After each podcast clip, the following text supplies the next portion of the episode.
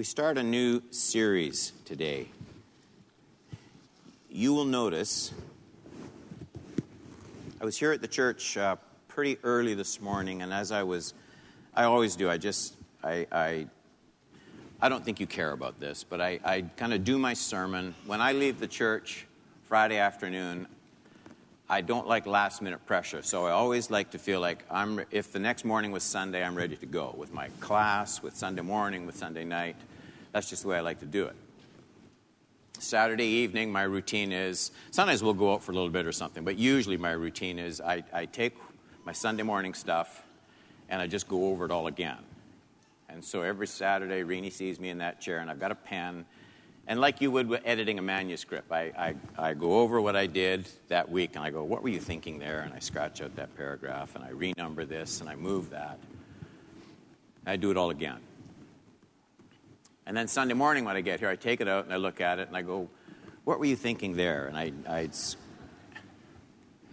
so this morning, I, I really redid this a lot, and you will see in the middle of it, I have a bit of a, a bit of a diversion, a bit of a sidebar to just something that I really felt, I'm not trying to sound spooky, but I really felt impressed that I wanted to cover, and, and I worked it into this message, though you'll see it's not, it, it's, it's not a nice part of the message, you know what I mean? It doesn't flow perfectly. When you can't run away from your most troubling thoughts, this is part one. There'll be maybe ten or eleven messages, and I'm plenty loud. You guys can probably pull me down a wee bit. When faith loses its focus. Typically, I do uh, working through a book of the Bible Sunday morning, and then sometimes more topical like we are at night. I'm going to switch. The next Sunday night will be more textual, and I have a topic that we're covering now for the next nine or ten weeks. When faith loses its focus. Have you ever had the experience of meeting someone at the airport whom you've never seen before? And you have the assignment of going and meeting someone who's coming. It's your job to meet them. You know the flight number. You're there. And you just, you stand there. And you try and smile at every person getting off the plane, because you don't know the name, you don't have a sign. And so you look at everyone in the eye, not long enough to appear to be a homicidal maniac, but long enough just so that they might see you're expecting someone, and they may well be that person. And so you just try and meet briefly, but not too starkly, with the eyes of everyone getting off the plane. Now, suppose I'm the one getting off the plane. Someone is supposed to be there to pick me up. But nobody has a sign, and nobody comes forward in any way. Suppose I'm just about to leave the airport. I'm giving up. I'm going to get a cab. Someone comes up and says, "You mean to tell me you're Don Horban?" Yes, I am. No way, man. You aren't at all what I had pictured in my mind. I never dreamed you'd be so handsome. I.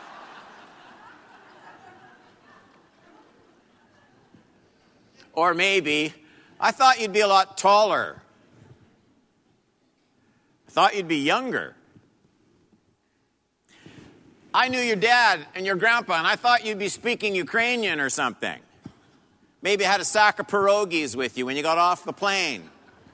Or I, I heard you were a pastor, and I thought I'd just look for somebody giving out four spiritual laws to people. You're not at all what I had pictured in my mind. Or, what if my contact person, my ride, had... had so fixed this false picture of my identity in his mind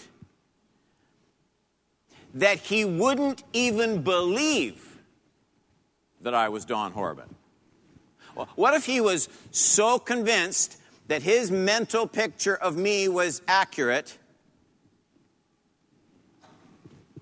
he wouldn't even bother picking me up. He wouldn't even bother taking me to my destination. What if he concluded, what if he concluded that, no way, you're not Don Horban. Don Horban didn't even arrive that day at the airport. You are not Don Horban because that's not what I was led to believe Don Horban would be like. So no, you're not him. You're not he. The ideas, the pictures we make of anybody has a great deal to do with our reception of that person. Has a great deal to do with our accurate understanding of that person. Our picture of anyone has a great deal to do with our expectations of that person. And our picture of any person has a great deal to do with the kind of or the quality of relationship we're going to have with that person. We, we can see the truth of those words if you just think this through a little bit. Suppose I think a person is absolutely honest, absolutely trustworthy, absolutely safe to babysit my children, but he's really a maniac, a crook, maybe a child molester, a criminal. But I'm convinced my picture of that person is they're, they're good, they're moral, they're safe, they're trustworthy, they're upright.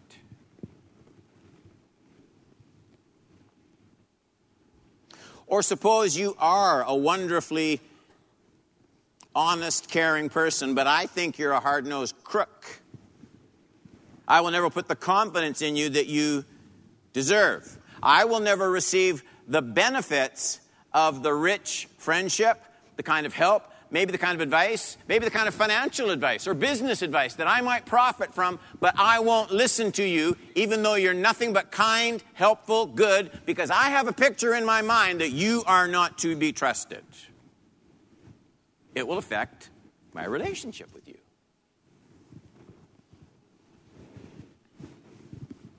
This is a series of teachings on the kind of dark thoughts, the kinds of doubts I want to talk about. I have a lot of conversations with wonderful, good Christian people who, who find, uh, find themselves going through seasons where they wonder about the kind of thoughts. I don't mean impure, immoral thoughts. I mean, I mean troubling thoughts of, gee, I wonder, if, is this all true? And sometimes they can't shake them. Dark, spiritually dark in that sense. Troubling thoughts. Now, we usually think just of, of intellectual doubts. Doubts that arise because of some kind of lack of evidence for faith. We'll consider some in those series. We deal with that thoroughly, very well in this church. The kind of doubts we normally picture are the kind of doubts, say, Say that uh, Tim Barnett, Paul Franks, Rich Davis, those guys deal with those things brilliantly. If you haven't been coming on Wednesday nights, if you miss it, you miss it. You know that. that. But I think a lot of the doubts we experience aren't coming from intellectual sources. My guess is it might not even be the most common source of doubt. Many of our doubts about God, about the Christian life, they come from exactly the same kind of problem that I described in that silly opening story. For some reason or another, believers get into their heads some kind of wrong concept of God. So wrong that it actually comes between the kind of relationship they should have with God and the kind that they actually do. Their, their picture of God actually hinders their faith in God. So then here's what happens next. Since they don't know, they're developing a false picture of God. They blame God or the Christian faith or the church. But they put the blame on that end of the stick.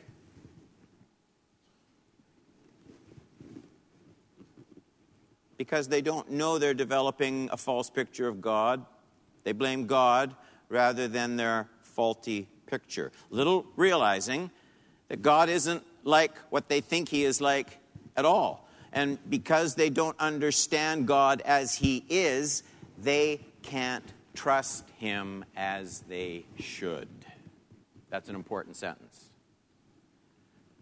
Because they don't understand God as he really is, they can't trust him as they really should. There are some uh, critically important points for us to remember regarding the kind of thoughts, the dark thoughts, the doubts, the questions that arise from faith that is out of focus. I chose out of focus, not faith that isn't based on what God is actually like. Faith that has a false picture, like that person at the airport.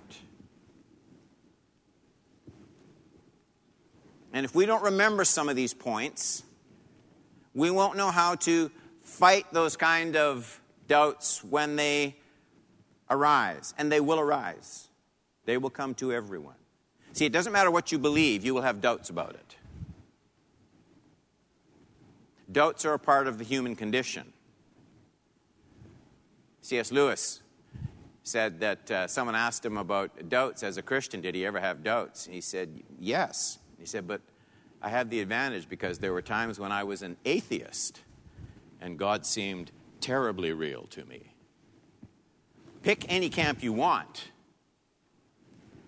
Being that we are human beings with fallen minds and limited understandings, you can't pick any camp without going through seasons where, where doubts come. So I have a couple thoughts I want to leave and a little diversion, like I said, in the middle. Point number one. Doubt is not always the same as unbelief. That's important to remember. Because there is an enemy who will come at any thought of doubt and make you feel like you are a lousy Christian. Shame on you. Like all of a sudden he cares about how spiritual you are. Doubt is not always the same as unbelief. If, if a person has a faulty picture of God, he or she will sooner or later be plagued by this sense of the unreality of the God he is trying to worship. But the problem isn't unbelief. The person does believe in God. The problem isn't a lack of belief. The problem is rather believing the wrong things. Too much belief, if you will, but in a wrong direction. That's the problem. In other words, sincerity won't guarantee sturdy faith. Inaccurate beliefs won't hold up a genuine faith. Uh, the real problem with faith out of focus, it needs to be clearly understood. It isn't. It isn't. What it feels like. It isn't a problem of doubting genuine beliefs that Jesus really rose from the dead, that Jesus is coming again, that he died on the cross for our sins. The real problem isn't a doubting of genuine beliefs. The real problem is a faulty picture of, of God. It isn't doubting genuine truths, but believing false ones. It's, it's building your faith on inaccurate assumptions that won't hold the weight of biblical examination. Let, let me try and say that in a better way. The problem isn't that the person at the airport didn't show up. The problem isn't that he wasn't really there and he wasn't really a real person. He was. The problem is I wasn't expecting the right person because I held false assumptions about who is coming. Okay? There was no lack of evidence. There was no lack of reality. It was my mental picture that was creating the doubt. So that leads to the second point I want to talk about. How false pictures of God develop. I know we don't develop pictures anymore, but it seemed to kind of work. There are two ways in which false pictures of God get established in our minds. Two ways. First, we can hold on to pre-conversion ways of thinking about God after we have come to Christ. I think this is a huge problem. Let me try and explain it. So, instead of, right at the moment of conversion, instead of rooting out pre-conversion, pre-Christian concepts and worldviews, we actually quietly leave those big worldview concepts. We leave them undisturbed while we make dramatic changes in our outward actions. So, so we get saved, and and uh, I, we we stop swearing. I stop cheating on my wife. I stop getting drunk. I, I stop uh, whatever it might be. I stop looking at pornography on the internet. I try and stop lying. I go to church. Pastor Don says we're supposed to go to church. I'll even try Sunday night once in a while. Um, I get a Bible reading program. I start reading my Bible. And so I've got these things. I stop doing these things and I start doing these things. But they're all those outward activities, okay? And they're good. This is not me saying those things aren't important. I'm saying you can make wholesale changes in a lot of the actions of your life and never touch some of the basic presuppositions, worldviews. And you leave those things undisturbed until they quietly begin to mingle with your Christian conversion. And because of the uh, attention given to these outward changes of behavior, good things, attention is diverted away from areas where inward thoughts, values, ambitions, affections, ideas, those things are untouched by revelation of divine truth. I get that those things don't all change overnight. I'm talking about, I'm talking about a focus on certain outward activities that never, ever reaches inward ideas and attitudes.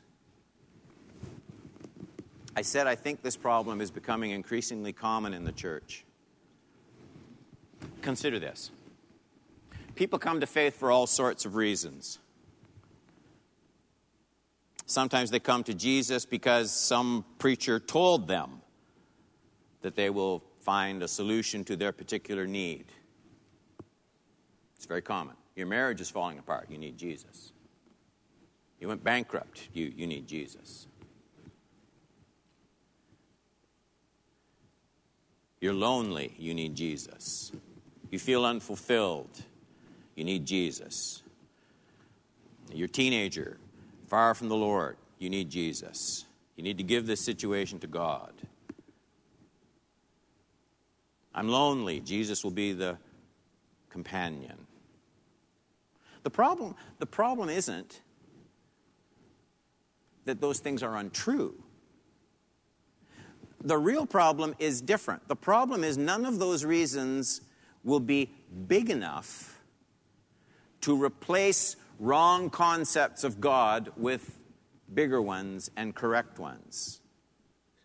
These people who come for these reasons, they may very well be incredibly sincere, but for, they're looking for something other than just genuine conversion to Christ. They're looking for a solution to a desperate problem.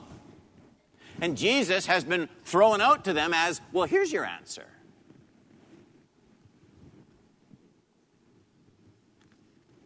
Let me give you genuine motives for coming to Christ, all right?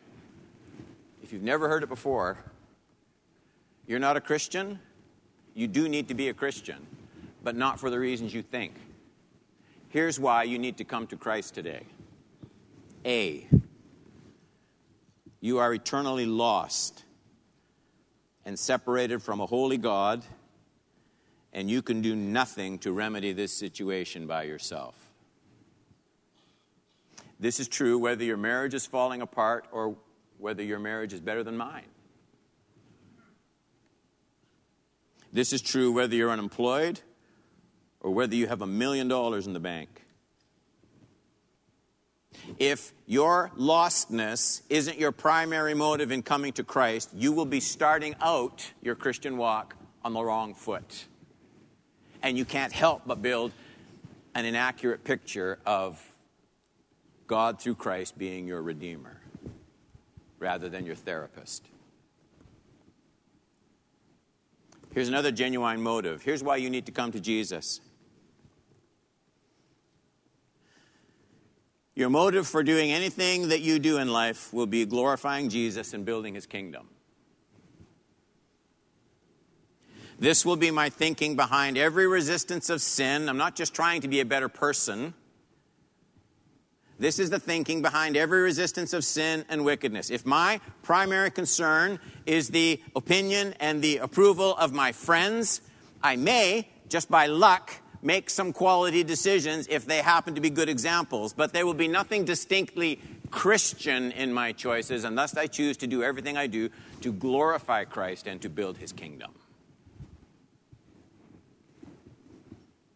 Three, here's your third reason why you need to come to Christ. Your understanding of moral and spiritual truth is objective and absolute rather than personal and subjective. So for the Christian, there's no such thing as, as a moral principle being true for you or true for me. Relativism is, at its core, anti-Christian and will destroy any concept of genuine Christian faith. I could talk more about that. I just, I can't. D, it's the fourth reason you need to come to Christ. Your relationship with self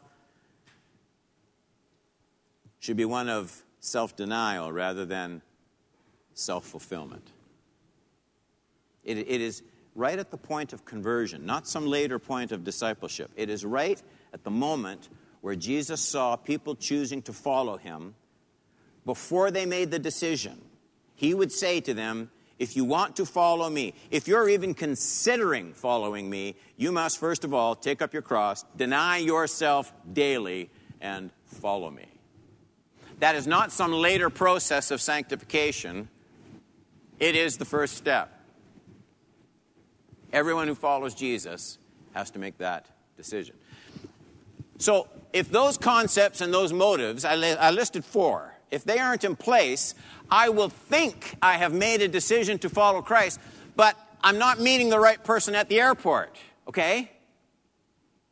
And I'm going to be confused about why things aren't working the way they should be. But the problem isn't that Jesus isn't real and Christianity doesn't work. The problem is I never understood the terms when I signed up, and I never made the kind of mental adjustment that following Jesus requires. Those are the concepts and motives that need to replace everything else about the way I think. Before any actions whatsoever take place, they need to replace everything about the way I think when I come to Christ for new birth. If any of those steps is omitted or sidestepped, then genuine faith will become an impossibility sooner or later. It might not be immediate, but sooner or later. If wrong presuppositions about how God acts, what God requires, if those are allowed to remain intact, when faith is first embraced, those wrong concepts will incubate and proliferate like a foreign bacteria in your bloodstream. And the professing Christian will end up not so much with a renewed mind as a patched up mind. And doubts will always hound that kind of conversion. Always. But again, I just want to say, the problem wasn't that genuine faith was out of reach or that it didn't make sense. The problem was this seeker wasn't looking for the same God as the one who has revealed himself in the Word and in Jesus Christ. So this person, when troubled by doubts, isn't doubting genuine faith. He's never tried genuine faith, though he thinks he has. Do you understand what I'm saying? Hello? Okay.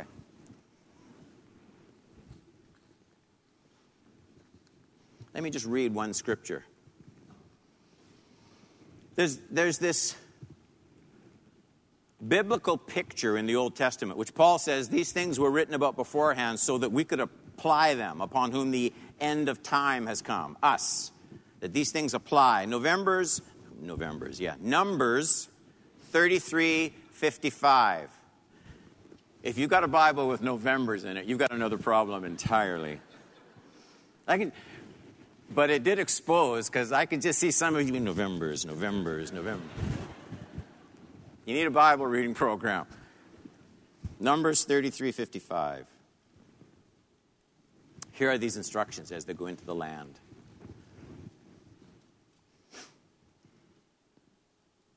But if you do not drive out the inhabitants of the land from before you, then those of them whom you let remain shall be as barbs in your eyes. You ever get a fish hook in your eye? Yeah, it's quite a picture, isn't it? Sorry. Uh, it, they shall be as barbs in your eyes and thorns in your sides. And they shall trouble you. Do you hear that? They shall trouble you in the land where you dwell. You can do it. But this is just ongoing trouble. That's what you're inviting. Short term, it's easier not to drive them out, correct? Way easier. Long term, it's going to be terrible not to drive them out. I think in short term, long term. Now, the reason those historic details in the year nine B C, the reason they're recorded for Christians in two thousand sixteen is they picture the process of, of establishing patterns of new life, of how a renewed mind is formed. Any old thought patterns, presuppositions from the pre-Christian state of mind that aren't sort of plucked out, identified, renounced, right at the point of conversion will only creep up and deceive and tear down and destroy the possibility of genuine faith taking root in that life. So, we've been looking at how these false pictures, like the guy at the airport, you're not Don Horban, are you kidding? This is not what I was expecting. How that kind of false understanding of a real person develops. And the point we've just been looking at is things aren't dealt with thoroughly at conversion. Okay, just so we all understand that's where we're at. There's another way that those false pictures develop. Second, the Christian mind and genuine faith can become corrupted by the entrance of unchristian presuppositions after coming to faith in Jesus Christ. I'm not talking now at the point of conversion. I'm talking after. Primarily, that happens through three things. The media, all forms of media. Materialism, which leads to idolatry. And unexamined friendships. There. I've just told you how minds get led astray. It's only three things. The media, the idols we worship in the media, the ridiculous, mindless idols we worship in the media, materialism, and the threat of idolatry that is attached to it, and our friends, unexamined friendships. These three things exert pressure on our minds in two specific areas. First, and this is where I said, you're going to have to do a comma and a little sidebar. Do you remember? Okay. First, the pressure to embrace tolerance. The pressure. Think of think of, of uh, you know, a pipe that's about to burst with water. Or, I mean, real pressure. There's something pushing all the time, all right? The pressure to embrace tolerance over biblical revelation.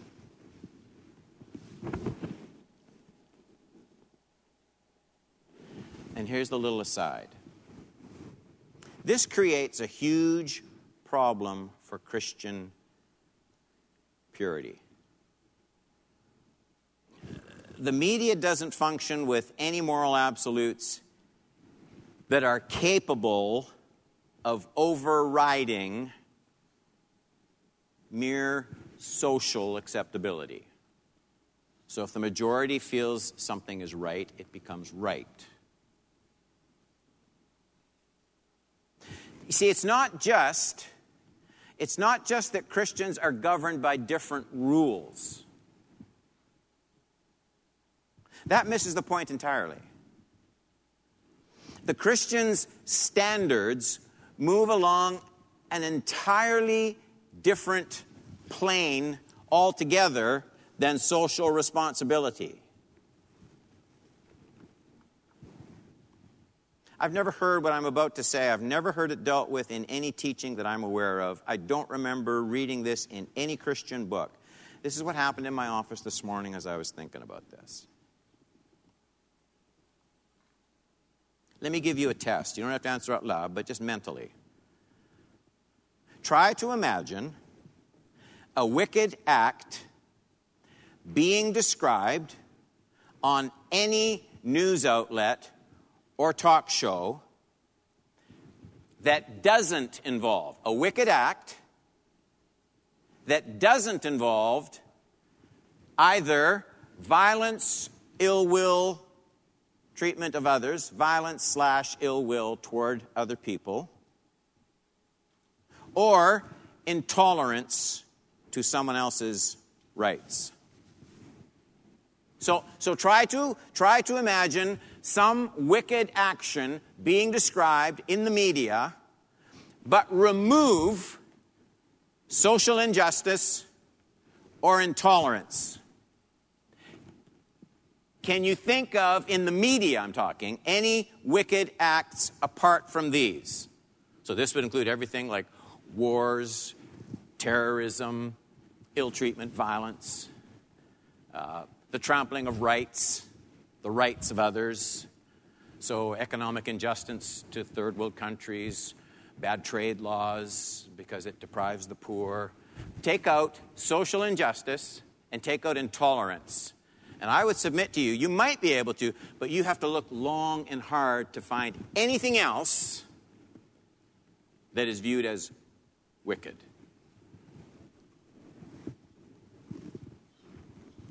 Then something else is happening at the same time.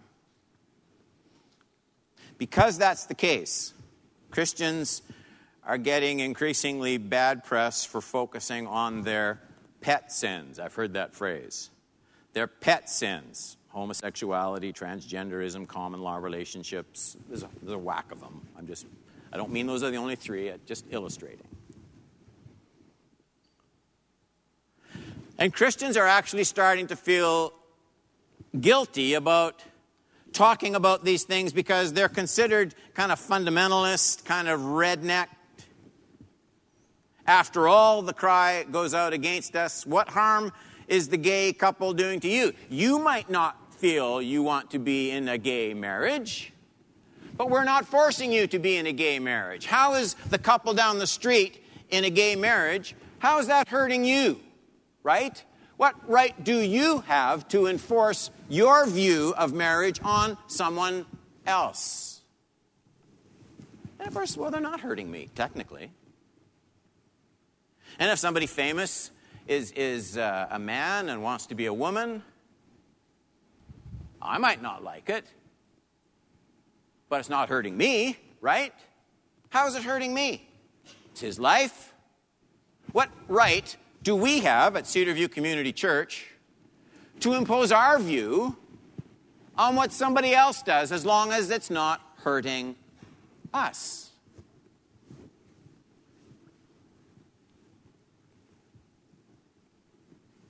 How is it hurting you if loving couples live together without the covenant of marriage? In fact, more and more Christians do that kind of thing. And then comes the clincher.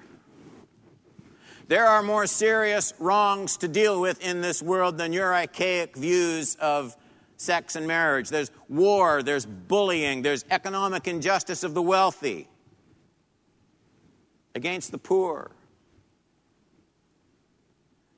And those words immediately have their intended effect. They, they make us feel petty, small-minded, limited in scope, parochial.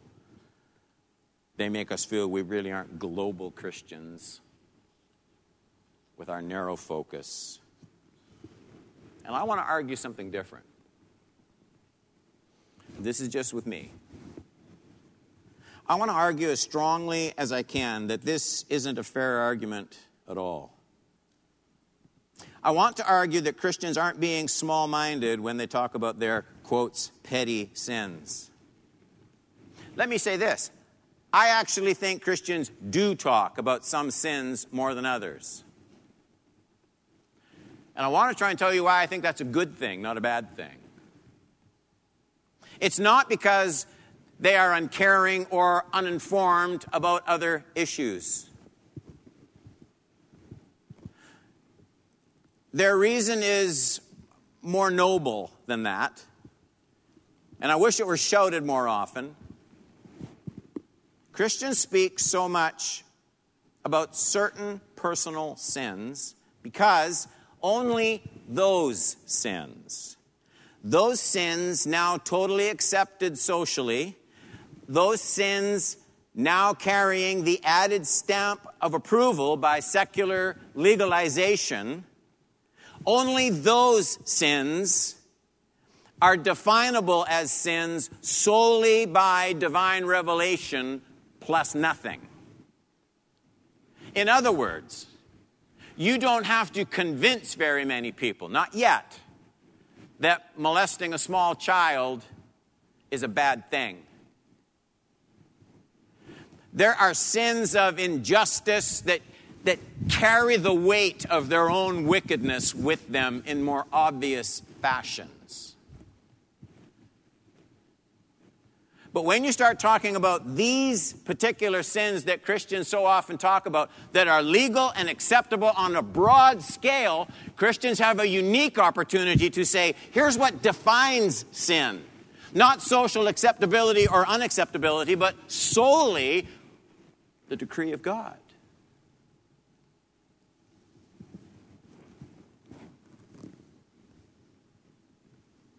There is no longer any other reason for our world to reject these personal sins other than the say-so of God. And smart Christians know they have the best chance of defining what makes sin sin with those kinds of activities that don't appear wicked any longer in the eyes of our world. What makes them wicked?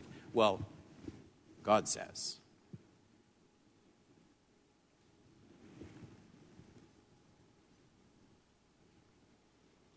Now remember where we are.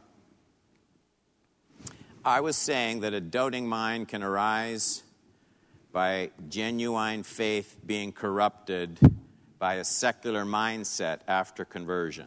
And then I said that can happen in two ways. The first, which we've just considered, is the acceptance of tolerance over biblical revelation. Now to the second.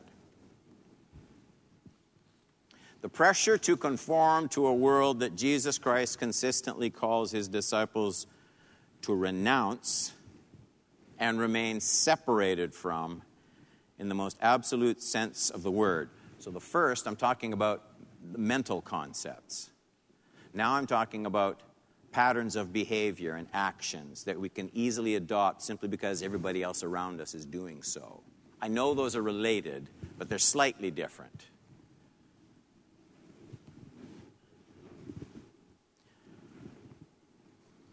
this, this world in which we live is a very jealous God.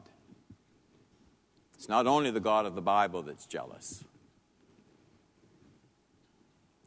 This world calls us to worship its styles and fashions. It calls us to dance to its music, and I mean that figuratively, all right? To love its stars and celebrities with an absolute devotion. Athletes, same thing. To live for its dreams and goals of success and pleasure. And its success in seducing Christians lies in its ability to make all of its concessions seem small and of little eternal consequence. Okay? In that, in that way, those being deceived can mock those who try to warn them that they're merely being petty and legalistic, like God's going to send me for hell to hell just for sleeping with one woman before I'm married.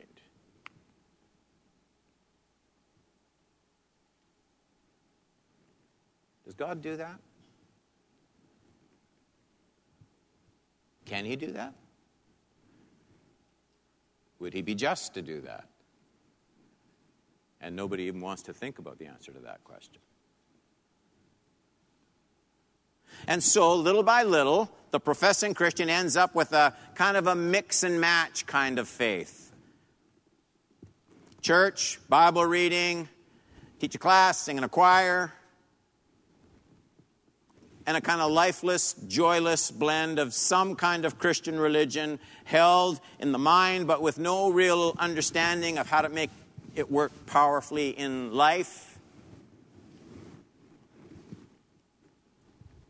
And doubt, in that kind of never-never land, doubt and emptiness are just certain to emerge and thrive and swallow up whatever remains of faith. Remember this. Remember where you heard it. When you try to live in two worlds, you find the best of neither and the worst of each. When you try and live in two worlds, you find the best of neither and the worst of each.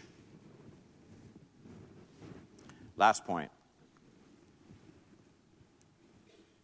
So what is the answer to faith out of focus? So whatever the cause, what can be done once faith becomes a hybrid of biblical Christianity and worldly thinking? What, what can be done with this kind of sterile, mule-like Christianity? Let me go over a couple of things. A, for people who never made a deep enough start when they made their own profession of faith, there will come at some point the most difficult decision of all. Sooner or later, they will come to the point of either quitting altogether because they find the faith they possess not adequate to deal with the problems and questions they have, or you got to go back to square one and make a proper start of seriously following the real Christ for the right reasons.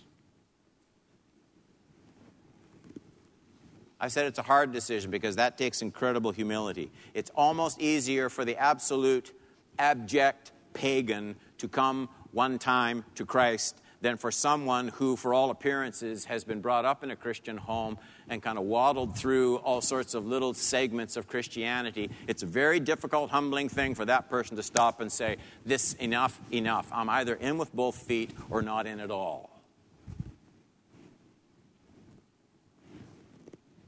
There are people in this room, and you need to rethink that. There are young people who are tag-alongs to their parents' faith. Some wouldn't even come to church if they didn't have to.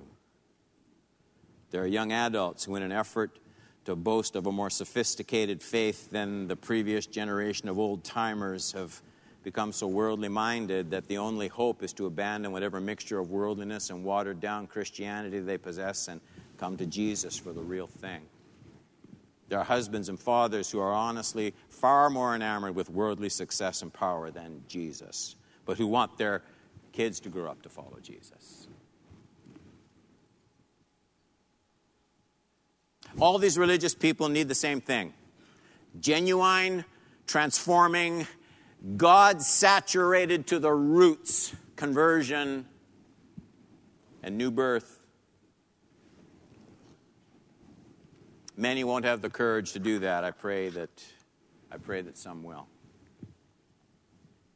And secondly, for people who are honestly trying every day to follow Jesus with a pure, sincere heart, the long-term need, the long-term need is to keep training the mind and heart to close the door to any habit or lifestyle that brings false presuppositions into a new, renewed mind. Yeah, we have a little, we are all, me too, far too careless about the way we train our minds. I said a couple weeks ago, most Christians spend more money and time training their dogs than training their minds. We have a little um, carbon monoxide. Is that the deadly gas that you don't smell? The one that, okay. You can see I'm up on this. And we have this little thing, you plug it into an outlet, and, uh, and there's a little button on it for testing. And when it goes, this thing just, it, it just slices you in half, the sound. And my little grandson, Jack, has found that little button.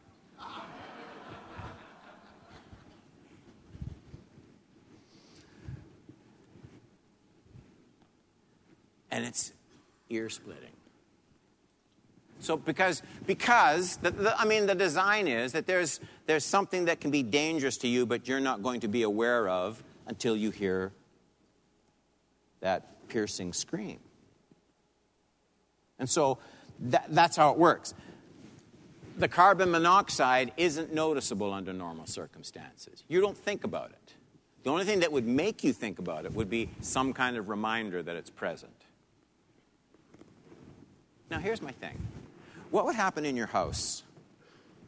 What would happen in your house? There you are with Netflix.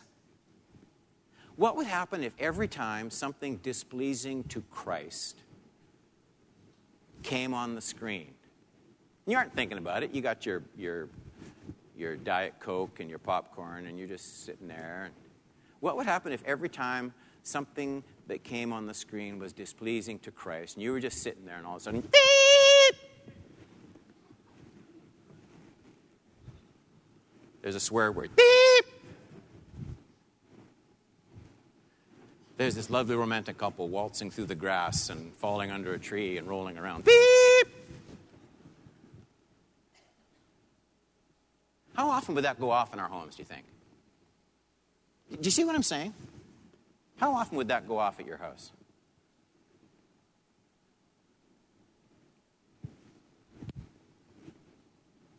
So, so we need to establish certain ways that we're, that we're going to become careful.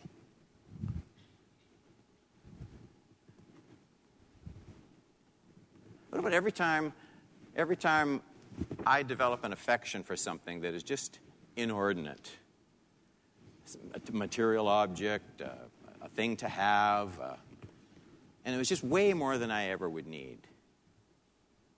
What would happen? Beep! If every time I was a bad example, beep! You get my point. We would all be deaf, wouldn't we? We would all be deaf.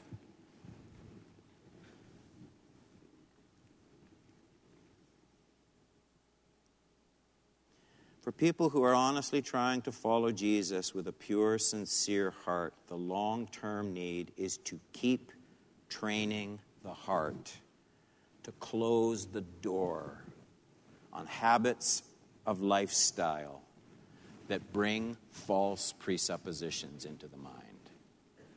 Lower the standards of acceptance, lower the bar for purity, weaken devotion to Christ, change the way we think about the holiness of God. When we were kids, I don't know why it was, but I can remember When we lived in Prince George, B C, there was a dentist in the church who was a Christian. I don't think my folks had any money for a dentist, and all four of us, four Horban boys, would, Mom would take us to the dentist at the same time.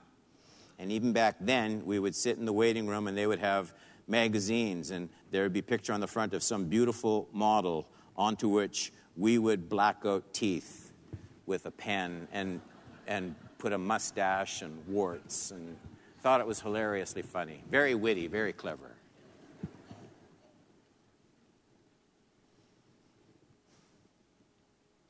Here's what happens. Here's what happens in the kind of world we live in, and this part isn't funny. This is exactly, in a million ways an hour, this is exactly what this world wants to do with your picture of God. Your picture of God. That's what this world wants to do. Your understanding of God, what He's like, what He values.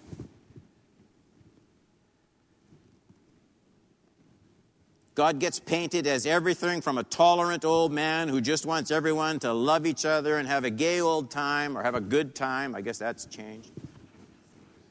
To some kind of cruel sadist who finds people who have failed and he grinds them into powder. And my plea to you is never let anybody, not your church, not your pastor, not your teacher, not any book, not any film, and above all, not some silly media celebrity, feed you wrong information about God and what you should worship. Because the picture that gets painted in your mind is the God you will in fact try to find at the airport and not recognize. And there's nothing easier to create, yet harder to trust, than a false image of what God is like. So I just kind of hope mentally you'll just be sitting in your house, and all week long, you're just going to think, beep, and you'll just hear.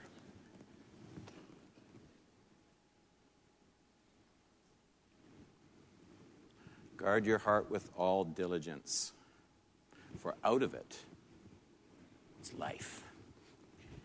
The issues of life. We hear this truth in Jesus' name, right, church? Let's pray.